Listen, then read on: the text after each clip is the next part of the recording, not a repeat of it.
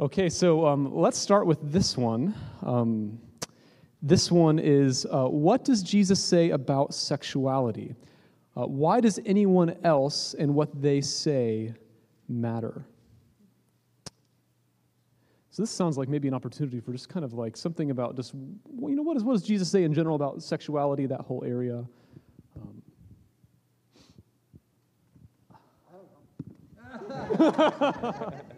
Actually, could I get a glass of water? I wanted a glass of water this entire time, but I felt if I went out and get a glass of water, Josh would have thought I was just walking out on his testimony. So I endured for you because I, I love you, Josh. So yeah, that was so awesome. Actually, we've I've heard the cliff notes. So great to hear the, the whole story, and it's really told you then. I tell you again. Now you're uh, because of what you shared, and you shared that with all the pastors too, um, in a particular venue, and. Um, um, you are the one I admire most of all the pastors in this town because of that. So thank you so much. Um, you know, Jesus, he, um, he talks about, um, he affirms our sexuality. He says uh, he, God created marriage good. He said, uh, he goes back to the book of Genesis about how God created. Uh, he created sex, it was his idea. Um, it's, it's, a, it's a beautiful, wonderful thing. Um, we're, we're, we're sexual uh, beings, but uh, because of the brokenness of, the, of humanity, our sexuality has become broken. Every single person, every, every one of us has a broken sexuality. And it plays itself out in all kinds of different ways, and uh, we're all unique as well. Um, but I know that for myself, I'll, I'll, just share a little bit my, just a little small piece of my story too. Just, uh, um, I grew up in a very um, great church, great, uh, uh, great. Um, thank you. Thank you.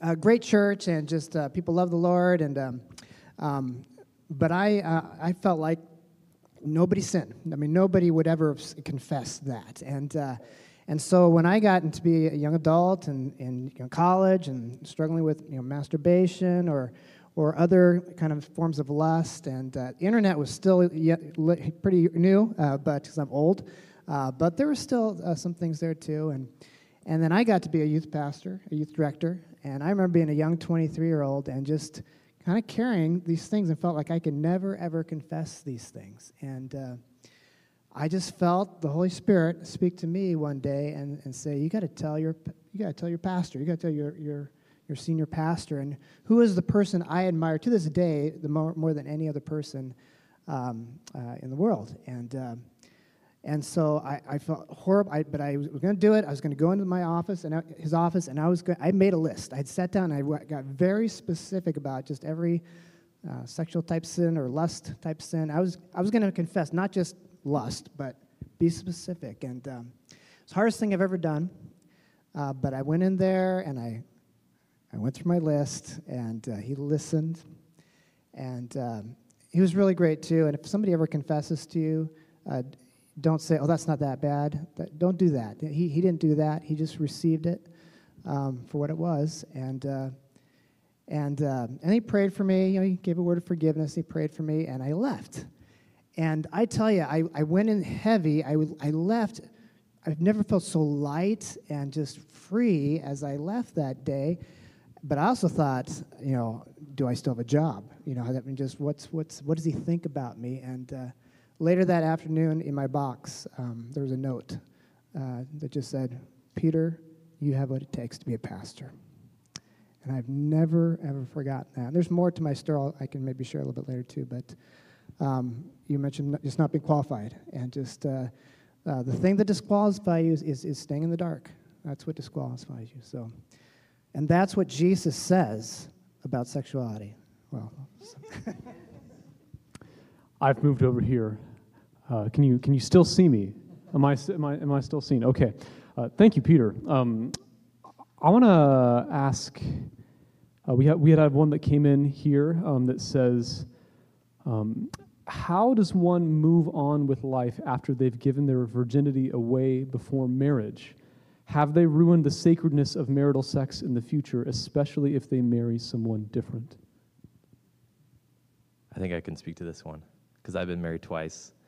Um, and my first marriage broke down specifically because of both of us struggling with sexual immorality, and um, it's a it's a long story, but uh, that brokenness that that broke up my first marriage um,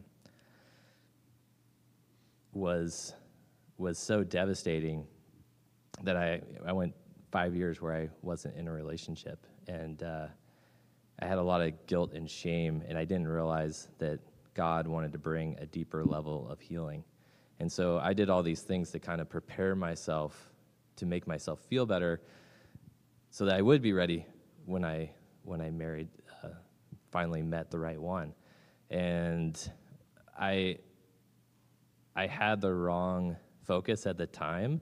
I thought that by doing the right things and getting my life together uh, in a surface kind of way that that's what I really needed to do to be ready for marriage and to kind of uh, get my stock high enough so I could get a good pick, which I did. Praise God. But um, it was funny because then once I was married, I realized how to, to succeed in marriage is about that inner healing that really needs to happen to be connected with somebody. And so I feel like it wasn't my sexual brokenness even that had disqualified me from being in a good marriage. It wasn't that I, it wasn't because, uh, ironically, that's not what disqualified me. It was, wasn't disqualified at all, but really, God wanted to bring an inner healing to my life to make me ready for the right marriage. And uh, so I, I feel like for anybody who's maybe they've had sex before or they've been through a challenging relationship or they feel broken or disqualified for a future relationship, I think what God wants to do is He wants to heal you from the inside out to prepare you to be an amazing husband or wife. And there's going through that process of healing is essential and important. And, uh, and God can restore anything you've been through and any experience you've had uh, to make you ready for that. Thanks, John. Um, had one come in here that, um, I mean, I think Josh, this was in response to something that you said, but I'm, i suppose it you know could potentially be relevant to anyone else who'd want to uh, respond to this. But the question is, um, what does it mean to do your work? Uh, can you give some specific examples? Good question. Man, those are the key words I'll even meet someone today in life, and one way I'll walk away from that conversation reflecting on it is I'll say, that person's done their work. So there, it, it's to me the parallel journey of like coming out of Egypt, salvation, and this deeper work of sanctification that I would call, in particular, healing. The truth is that not only are we guilty before the Lord and we need forgiveness, but we're also broken and we need healing. And, and the, actually, the first ministry that Jesus led with as he went into each town was healing. So think about this like God embodied in human form comes into your town, and what's the first effect of his presence rubbing up against people's lives? It's healing. Every person God meets is in need of healing. And so I think sometimes we, we come to him Jesus, you're Lord. Repent and believe. Amen. And then we just start adding growth. We just start doing good, good Bible memorization, Bible study, uh, spiritual disciplines, all good things that build up. But the truth is that when, when Jesus meets us, we actually need to go down. We need to go back into our history and down below the surface so that our future can be built on a solid foundation. And so, what are examples of doing your work? Doing your work would be uh, identifying the 15 most painful moments of your life and reflecting on the effect they had on you. Doing your work would be identifying your uh, 10 worst secrets and sharing that in the context of a safe community. Doing your work would be the 10 lies that you're vulnerable to believing most doing your work would be um, one of the ways I did my work was I wrote down every instance I could recall ever having acted out in my life. I mean, this is like a single spaced 13 page document of when I was eight and in fifth grade, when I was 11, when I was 13, when I was 14. I looked at it. Was that intended to increase my shame? No, it was intended to reduce my shame. I didn't want to look at the totality of it, but I wrote it all down and I shared it. And, the, and that's scary, but, but you're not going to know that you're loved as you are until you have to face who you are and share it in the context of someone who God intends to be a reflection of his love.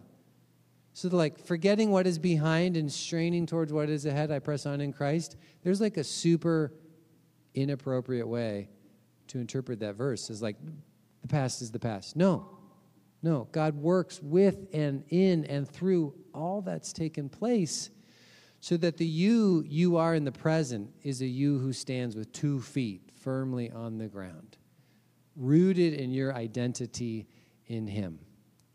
And uh, He wants to take that gospel to every nook and cranny of your life that it was meant for. And that process is what I'd call doing your work. And that's a years long process, sexual brokenness or not, that just involves saying, Lord, what's every corner of my life that you intended this to touch? And, uh, and give me the courage, strength, and courage to work through that because it's not for the faint of heart. That's so helpful. Thank you, Josh. Um, I wanted to read this one, um, and, and this is, I think, just a really good question, um, given the fact that we have a lot of people here in Thrive who are in relationships, a few married couples, but um, also um, a lot of people who are dating. And the question is um, Is it inappropriate to discuss sexual sin openly with the opposite sex? And if so, why? And in fact, there are kind of some other questions that are kind of of that same variety. Just, you know, what does it look like? What's the healthy way um, to work through, or maybe not work through, depending on what the case may be, uh, this with like a significant other? I'll say one thing on this, but John, when we were dating or engaged, let me know that he had struggled with pornography. He had relapsed. And he reached out to, yeah. and he had reached out to a man who was mentoring him, and he suggested that he be open with me, that that was something that was in his story that he ha- was struggling with, because I didn't know that at all at that time. And so he was counseled to share that with me, and I thought he did a good job of doing that in a way where I felt no pressure that I had to even continue being in a relationship with him because that was an issue that he had in his life. And he was really honest that that was an issue, but he just wasn't super detailed about like what that might have looked like for him. And I think it gave me a choice to know like what is going on in his world. Is this something I want to continue to walk with him in as he pursues a deeper healing in that area? And I thought it was appropriate for us to talk about it in that manner, but not necessarily in like the most detailed manner. And then I think the other thing I would toss out in like an appropriate way to the depth of our relationship, it was necessary. Like we were both thinking we were going to get married to each other. And um, another thing I would toss out is we had a couple in our lives who was involved in helping us navigate that conversation together it was really helpful um, whether that's a counselor, depending on how deep you're going. But I just like wouldn't talk about it with like some other guy from Thrive if I was a girl, you know. But that's my two cents. I think in the hi, I think in the context of like a dating relationship or something too, that depending how serious you are, yes, there is an appropriate place to know what am I dealing with here? What am I looking at as I'm looking at pairing my life, partnering my life up with yours, and running the distance with you? And that's healthy and good to know. I think there can be a temptation, though, of becoming or trying to be the rescuer who's swooping into someone else's hoop to try to fix what is theirs to own. And so even Josh talked about those two words, and those are important to be in tandem, which is that you're safe and skilled, that you're finding someone who's both. And so in the context of a dating relationship or whatever, you might be safe but there's a chance that you're not skilled. And so there's really something that's helpful to know what's true here. What are we looking at? But maybe that a lot of the doing your work is coming with someone else who's farther in that lane and who can help you walk that out. And so for me to try to be like your accountability partner, like that's not going to work. That's not going to be healthy. And I think too if you try to swoop in and and do that, there's like a codependent pattern that can be established where I'm okay only if you're okay and you're okay if only if I'm okay and it becomes very central to your relationship when really it may not be the main thing that the Lord is doing in the other one. That the Lord is at every juncture and in every part of brokenness or healing is just directing each of us to keep our eyes on Him. And so um, I think that, like Chrissy mentioned, to really be bringing in others who are skilled, others who are safe, others who are a combination of both to help put those tools in your tool belt as you walk ahead one more thing to that too. Just I, mean, I guess bringing that then into the context of marriage too, um, where where my story continues a little bit on even into marriage. Uh, for me, my I would continue to I, w- I did eventually stumble into internet pornography. Maybe three or four times a year for me was kind of the pattern. I'd I'd, I'd fall into it and I would just feel horrible and be I confessed I had a accountability partner, a good pastor friend of mine. We've been friends since Bible uh, school years, so kind of a band and brother type. And we were just we were just covenanted to, to confess to one another within a within 24 hours if something happened. And so so I'd do that, and then but then I'd be good for a couple months, and then I'd stumble again, and there was kind of a pattern there. Um, and I, I shared that with Sandy at one point, and I just asked her, "Do you?" And here's where I think I think it's different for different couples. I think each couple is unique and needs to discern them for themselves how to how to address this. I asked, Do you want me to tell you if I stumble or hit a site I shouldn't? And uh, for you, you said, No, as long as you knew I had Tom, that I was, that, that you trusted me and you trusted Tom, that I had that covering. And so for you, that was uh, where you landed. My friend Tom, his wife, she wanted to know. I mean, it, there was a trust issue there that because she had not known that he'd struggled and and uh, so that's his so there, there's just a different dynamic there. So i think as couples that's you're each unique and, and you each bring kind of different history to the table as well. And so um, that there is some you got to work that through as a couple a bit. Thank you. Um, i wanted to read another one here uh, this one is can we still be saved if we have had premarital sex can we still be saved Yes. Yes. For sure, 100%. 100%. Jesus is in the business of making all things new. And he's in the business of renewing everything that has been worn out and reviving everything that looks like it's dead and bringing back to life dreams that we have let go of. That's what Jesus came to do. That's who he is. And that extends to the farthest reaches of any failure of any disaster that we've created or that's been done to us, that's what he came for. So he came, he came to do that in our lives. And even if that disaster, that failure, that giving up of that territory, of that sacred space, that, that virginity, that abstinence that he calls us in holiness to hold on to, even if that happens after we've been saved. He still says, This is, he says, with one sacrifice that he forever made perfect those who are being made holy. And so he on his cross said, like, I've come for all, past, present, and future, and I will use the places that you bump into along the way, that you realize your shortcomings, that you realize you're totally out of your depth to bring sanctification into your life, to show you how to become more like me. Yes, you can be saved. Absolutely, you can be saved. And I think that it's in those times of grieving, it's in those times of realizing that we've come to the end of everything we had planned for ourselves, that Jesus meets us in the most tender and most real ways and leads us, like Josh said about that briar patch, he leads us out. He doesn't require we do that by ourselves and then we can be saved, or that we're saved and so then we can no longer make big moral failures. But he absolutely came for that. It still means that we get to grieve those places where we've missed, that we agree with him, in fact, that he sees the places that we've missed the mark of righteousness, and we agree with that too. We can grieve that, but our shame's nailed to the cross, and that defining who we are and what our future looks like.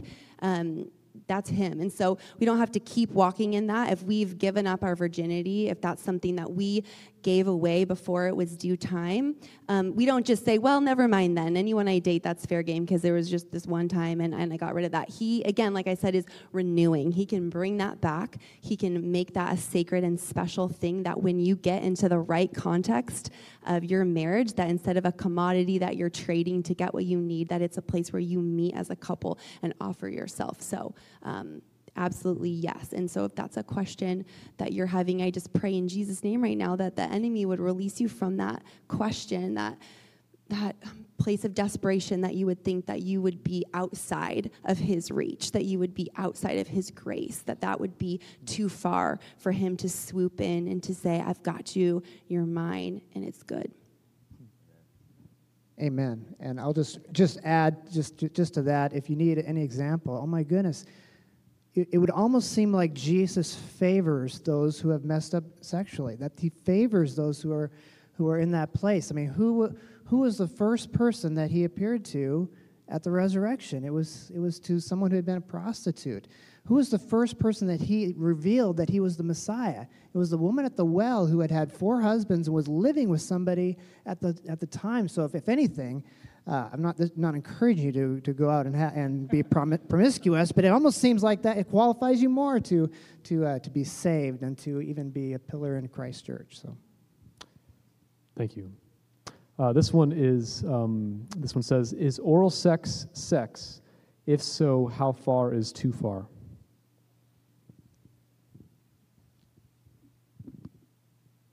We're really not making this easy for you guys tonight. I, th- I think the bigger question is because I, I struggled when I was younger thinking about the technicality. Like, I can do anything but sex. That was my philosophy in college as a good Christian boy.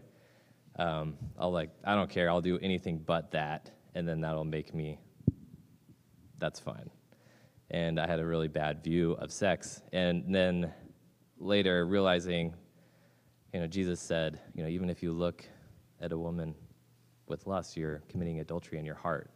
Um, he's not saying that to condemn us, he's just sharing that to, to help us realize that God's standard for sexuality is so much higher than we could ever imagine. That uh, he's even, it's really our heart and our mind that he's, he's wanting. And so the technicality of which base is appropriate or not isn't really the question that we should be grappling with. I think it's, you know, what how can we honor the Lord with our sexuality, this amazing gift that He gave us? How can we give it back to Him? And the cool thing is that when we give it to Him and we use it properly the way He designed it to be, it is so much more fulfilling and awesome. And so I would, I don't really even want to answer that question exactly. I would say that that set your bar high and higher than you want to just realizing that it, it's actually an act of worship to save yourself for the one that God has intended you to be with. And it's going to bless your future kids, it's going to bless your future wife or husband, it's going to be a blessing to the generations. Uh, I think of um, Esau who sold his birthright for a bowl of soup. I feel like that's oftentimes what we do with our, our sexuality. And just like what Dex said, there's a, rede- a redemptive aspect to, to Christ. And we can always decide, even after, even the moment after we do something that isn't honoring to the Lord, we can, we can decide right then and there that, no, I'm going to set a higher standard for this. And I'm going to set my sights on what God intended. And so there's always that redemptive thing. But I think if we're thinking about what can I get away with, our heart's already in, in a wrong place. And you could be not acting out at all and still have a very wicked heart in this area. Um, so I think, I think it's all about the heart and having a heart that longs for pure purity, and the Lord will bless that. He, he, he wants us to, to meet us in that longing for purity. So. Thank you. Um, this one is uh, this one's uh, may address um, just kind of so the question is how do we as Christians handle sexually active relationships? Um, and you know I suppose that could be taken in a couple of different ways, um, ranging from kind of within the church to maybe this is something that I'm personally in. Um, but the question is how do we as Christians handle sexually active relationships?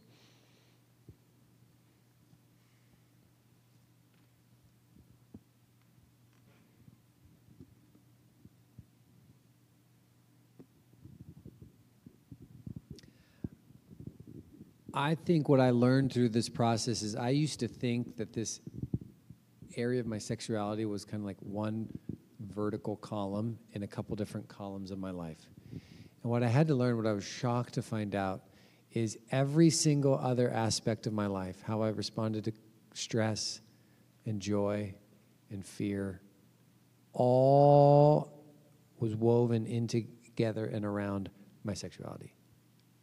The different parts that make us up are all interconnected and related. And I think that our sexuality un- uniquely actually serves as this barometer telling us about the health of the rest of us. How interesting that God designed sexuality to be the unique, exclusive expression of covenant love, right? So He intended us to be two whole, healthy beings walking in holiness who, who will covenant together, and that our sexuality is to be expressed there, and that's a beautiful and powerful thing. So, I want you to pay attention to your sexuality because I think present in it are clues about your well being, about the rest of your life. I think they show up here and they and, and that, that it's good to like take a step back. So, how do we handle sexually active relationships? I would just say that this is one of the most special, significant, complex, and important areas of our life. And if there's any indication at all that this is an area where there's a lack of what you have in terms of your own vision for your sexuality, then I want you to stop and invite someone into that space and and to answer more not less because there's really not much to be gained by like let's be sexually active but not tell anyone. I mean i used to think that way but like it's like let's just have cancer together and not tell anyone. It's just that, that's just that's not a long game vision and so, if the mm. moment, whether you're early dating or serious dating, or the moment you realize, like, you're not able to walk out your vision for healthy sexuality on your own or in relationship with someone else, I would just say that's not a context for judgment or shame. It's just those, I hope we create cultures where those people self identify and seek out help and support. Um, I think Scripture is clear that this aspect of who you are is not meant to be shared until you have a covenant relationship where this person has promised every single aspect of who they are in covenant to you forever. That's, that's the level of commitment that God, I believe, has even psychologically mentally, spiritually, emotionally designed sex to be enjoyed in the presence of. Because sex is the most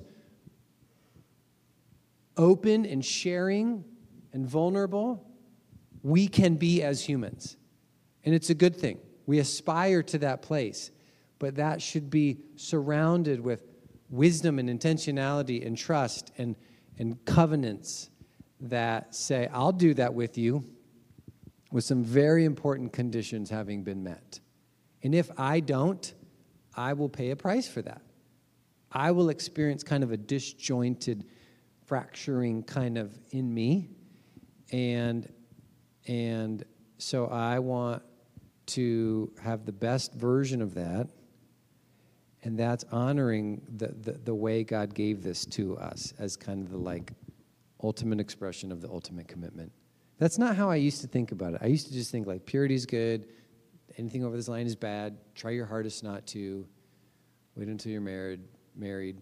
But it, I just, I've learned a lot more about healthy sexuality as opposed to just avoiding the bad stuff. And it's inspiring and it's beautiful. And so the greatest joy in our life has come from the health and strength that even a journey of sexual brokenness started us on, but it led to far better places than we had ever been to before. And I wish that I would have, as a younger person, recognized the clues that this area of my life or even our relationship is not where I want it to be. And just like you call a waiter over when you need help with something, I wish I would have said, hey, we're not where we want to be. Um, I'll receive and submit to the wisdom and direction you give. I wish, I don't wish I would have lost my job as a 22 year old, but I kind of do. Because here's what would have happened I would have realized this is super important. And I believe that I would have found the healing I needed if it was the most important thing to me at 22. But it wasn't. So I kicked it down a year, 10 years. And now I've got more to lose a wife, kids, ministry. I was playing with a lot that didn't need to be lost. But the longer I went down this road, I think the scarier it was to come clean and to and it just made a decade more of like unlearning that I had to work through. So, um, man, it's a beautiful part of how God made us. It wasn't an accident; it was on purpose. It's awesome. So let's let's in safe and skilled places uh, invite people into the present reality for that, and talk about what a vision and plan towards healthy sexuality would look like for you and your relationships. Thanks. Um, keeping an eye on the clock here, um, I think we have time for maybe a few more. Um, we have a lot of good ones, and we're trying to do as many as we can here. Um, I think one that we'll take was, um, let me see if I can find it here. Um, I think the que- so, so, so the question essentially was, you know, what should I do if I'm sexually active within a current dating relationship?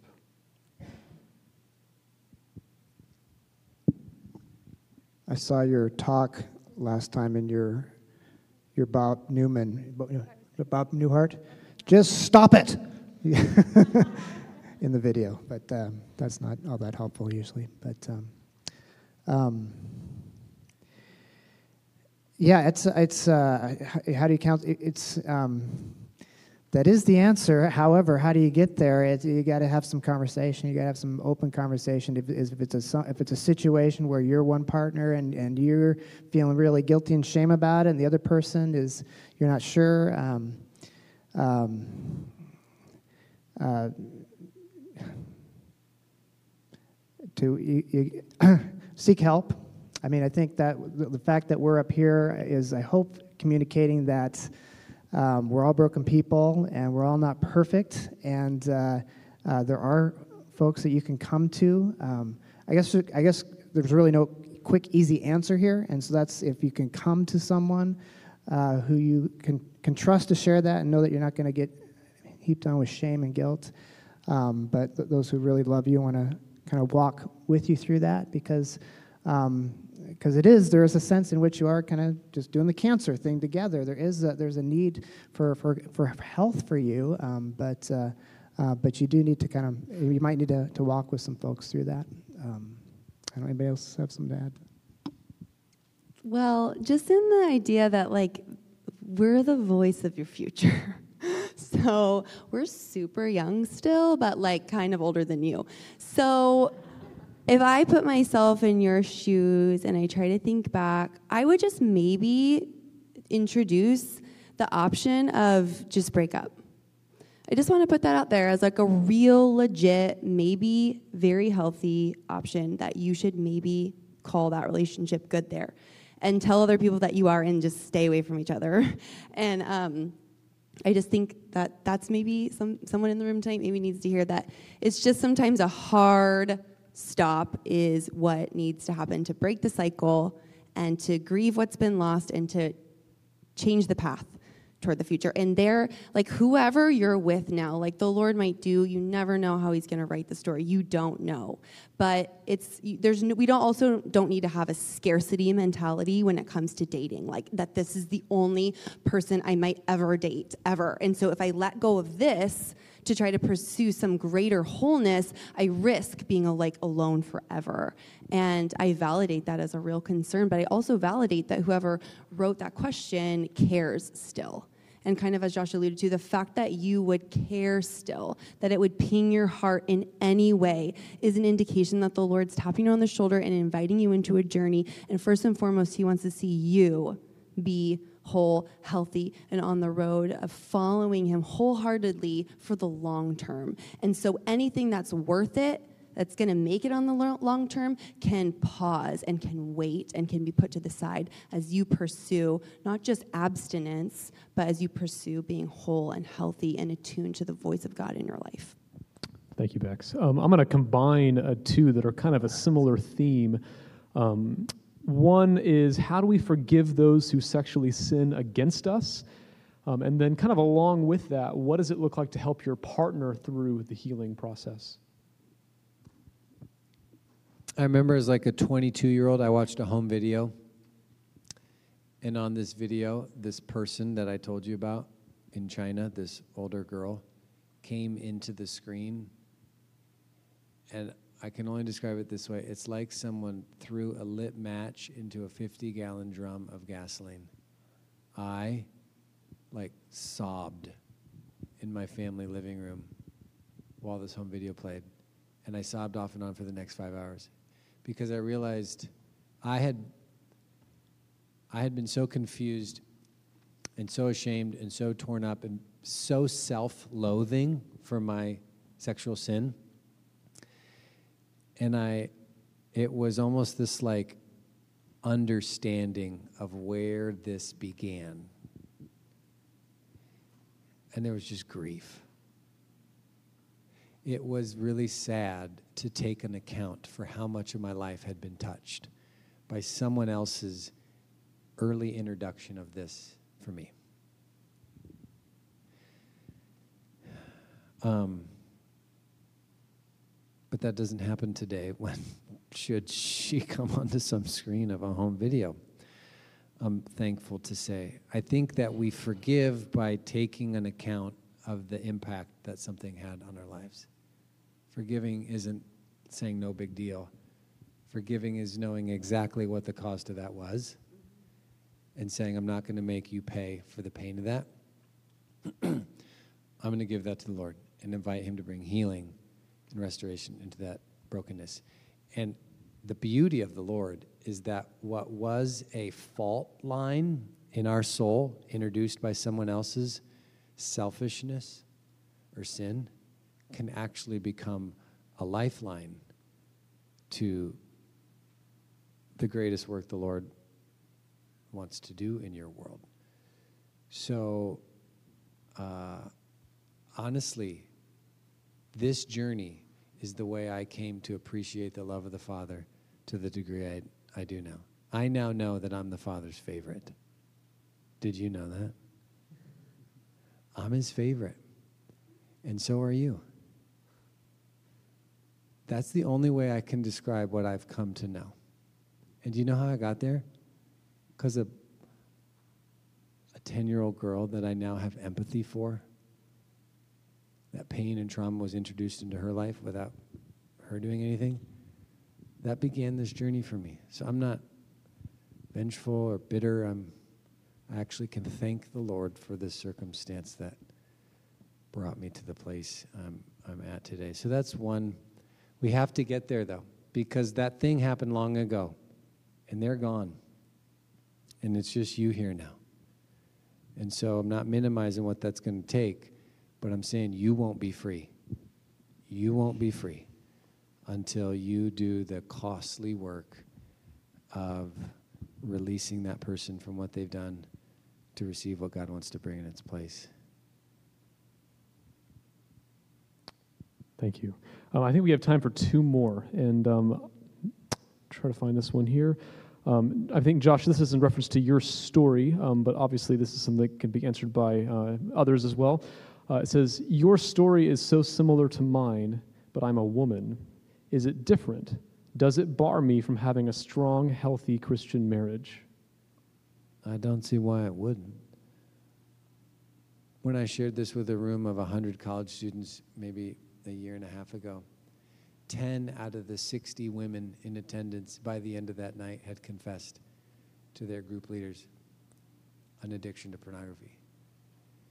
And so, uh, this is why I say sexuality in general, I think, is kind of this aspect of our soul that male or female, abuse or not, is just a, a telltale component of who we are. And the fear is, I'm not where I want to be, so I need to hide that and fix it to get to where I want to be. And the opposite is true. The opposite is true. Like walk toward the light. You are safe with your sin in the light. You are safe with your sin in the light. That's the truth of the gospel. And and to the like I've had sex, I lost my virginity can I ever experience sexual wholeness or joy in that arena in my life, or am I kind of like used goods? Here's the example I want to share with this. I've watched couples who who had serial infidelity be the form of sexual addiction, right? I'm thinking of guys in my group. And I, I, I know multiple examples where their sexual intimacy today is stronger than it ever had been in their whole life after the worst thing you can imagine happening in a marriage. The truth was that there was an opportunity for deeper intimacy if you would be willing to do the work that this moment provided for each person. And so, if you are sexually active right now, I just want to say, you're not even close to where you want to be. Not even close. That's why I think the breakup advice is pretty good advice. You got to step way back and go, I'm not the person I want to be where I can carry through on my vision for the place of sexuality in a relationship. So I got to acknowledge that, step back, because that means there's an opportunity here. There's an opportunity here to go to start now to prioritize this to get help and to not stop until i'm i'm there and to know god has wonderful things along that way and that you want to enter into relationship as far as possible from from the healed healthy strong you and so i'd i'd say that uh, that's that's my Thanks for that. Yeah, I'll just kind of add to that too. Just, um, um, and I think this this goes to something that you said, Josh, too, encouraged around this. Um, uh, what I'll say in a moment, but this is going to sound contradictory, but I think there's a sense in which when we're talking about things like pornography and uh, internet addiction, those kinds of things, uh, I'm going to say at the same time, it's it. To, to, we can make it a bigger deal than it is, and we can make it not a big deal at all. And here's what I mean by that. I got to the place in that little pattern I was telling you about, just kind of this, you know, three or four times a year. Just kind of, I thought, well, everybody does it. It's not no big deal. Um, to one degree, I was felt so much shame every time. I felt horrible, and and, uh, and so I was just fixated on that issue. Um, but then at the same time, I was kind of made a truce with this thing. I thought, well, everybody struggles with this, and so that's just kind of the pattern. And I kind of came to the place where I, I realized kind of I had to kind of flip it around, I guess, a little bit. I did come to the place where I did find freedom. I came to the place where I, I, I broke the pattern. I just kind of, uh, uh, won't go into the whole story, but uh, I got to the place of this is serious. I have to deal with it. And the reason is not because this is such a horrible sin, it's, it's bad.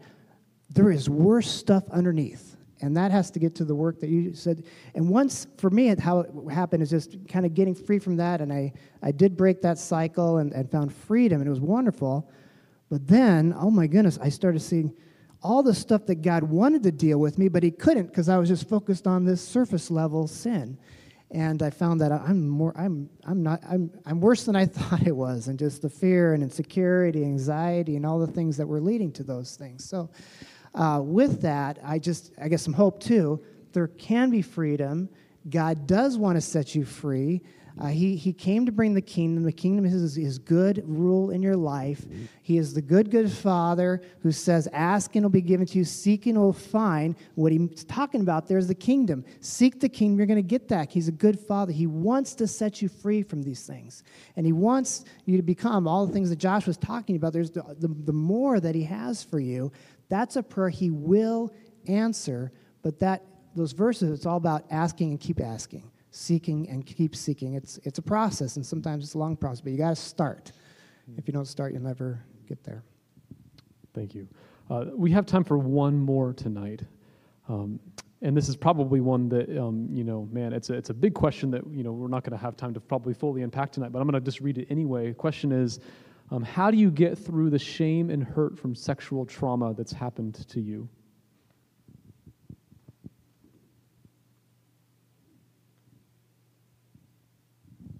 Um, first, I just does anyone else when Josh has cereal infidelity just think like cinnamon toast crunch, corn pops, honey nut Cheerios? I just think of cereal. I'm so hungry. I'm so sorry. Sorry, not to make light of something really serious, but I think that part of it on being on a receiving end of someone that you love having a secret from you that impacts how you might view yourself um, is just like trying to really um, talk to others as well. When you're on the receiving end, when you're the partner who's been betrayed, who's been let down, who's been disappointed, who's been lied to, there is trauma that comes with that you know there's a reorienting of what's true. And i think that especially who in the room right now is not married?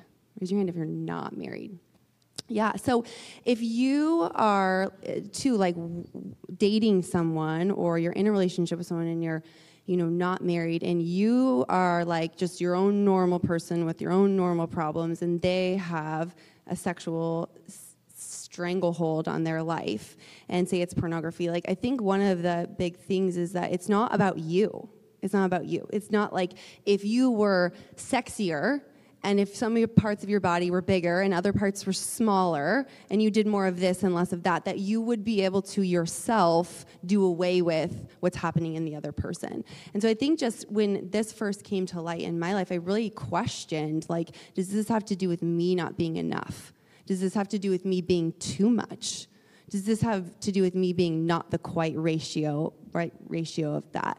And so I think really trying to say out loud the narrative I was creating in my mind allowed others who were safe and skilled to interrupt that narrative that the enemy wanted to take over and let it not stick. Because there's a bit of time when you realize trauma has happened to you and you're processing that the cement is wet. And so it's there but that's really wise, godly people can help pull your foot out, your handprint out before it sticks there forever. And so for me, trying to say out loud and deconstruct the narrative of this being about me or this meaning this about me when it really had nothing to do with me at all was part of me getting through trauma of something happening to me that I didn't choose to be a part of, that I didn't cause, that I didn't have really anything to do with.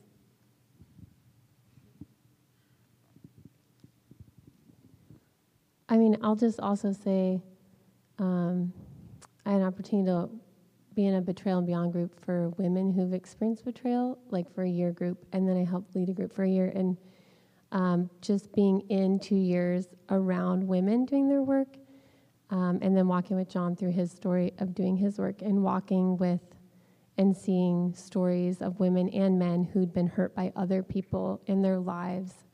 Um, and experience trauma on behalf of others. Um, and just seeing our storyline from like when we were a kid to when we were when that trauma, and Josh kind of shared a really great picture of like how this story unfolds. But like for my story was going on before some of the trauma in my life was this lie, like Beck said, that there is something wrong with me. And so I think if those thoughts are going on in that shame, like some of the things from my childhood, from my family of origin, and then what happened in our neighborhood as kids. Just there was such secrecy and shame around that and that lie, like there's something wrong with me that I couldn't reach out and share with someone. I think, um, I guess the reason I brought up the groups is like I just have so much respect for men, women, young men, and young women who are willing to bring those secrets into the light with a trusted, close, safe friend or um, a mentor or a pastor and begin to do the work that's under the surface of healing from that trauma. And I think in that process, there is like freedom from that shame. And watching John walk through some of the things that have happened to him in his story, and then just continue to bring more of the shame that he just, I think shame came up over and over again throughout his process. But this is like the most I've ever seen him not have shame about his story and what happened and what was done to him and what he did to others. And I think as you are, have the bravery and the courage to bring that into the light and allow others, like Josh mentioned, being in a group, into that dark place, like that shame can just, and that secrecy, like can't feed that shame anymore. So that's something. Could you give the panel a round of applause? Um, just, just speaking to all of you on behalf of the entire Thrive community, just thank you so much for your courage and compassion and wisdom. Um, I mean, we just heard a lot of gold tonight, and we're just so thankful that you guys um, and your churches are churches that are, are willing to talk about this. Um, and I'm sorry that we have not had the chance to get to all of the questions tonight. There were a lot more that came in. Um, I wish we had time to talk about all of them, but we just don't. Um, so, with that said, panel, thank you so much. Um, I'll let you guys go back and take your seats. And then I'm just going to turn it over to Devontae to kind of close us out in one last song. And after this, if anyone wants prayer, if anyone wants to talk about anything, um, I don't know how long our, our pastor friends are going to be around, but they're, you know, as long as they're around, can be, can be talked to, as well as any of the other leaders here tonight.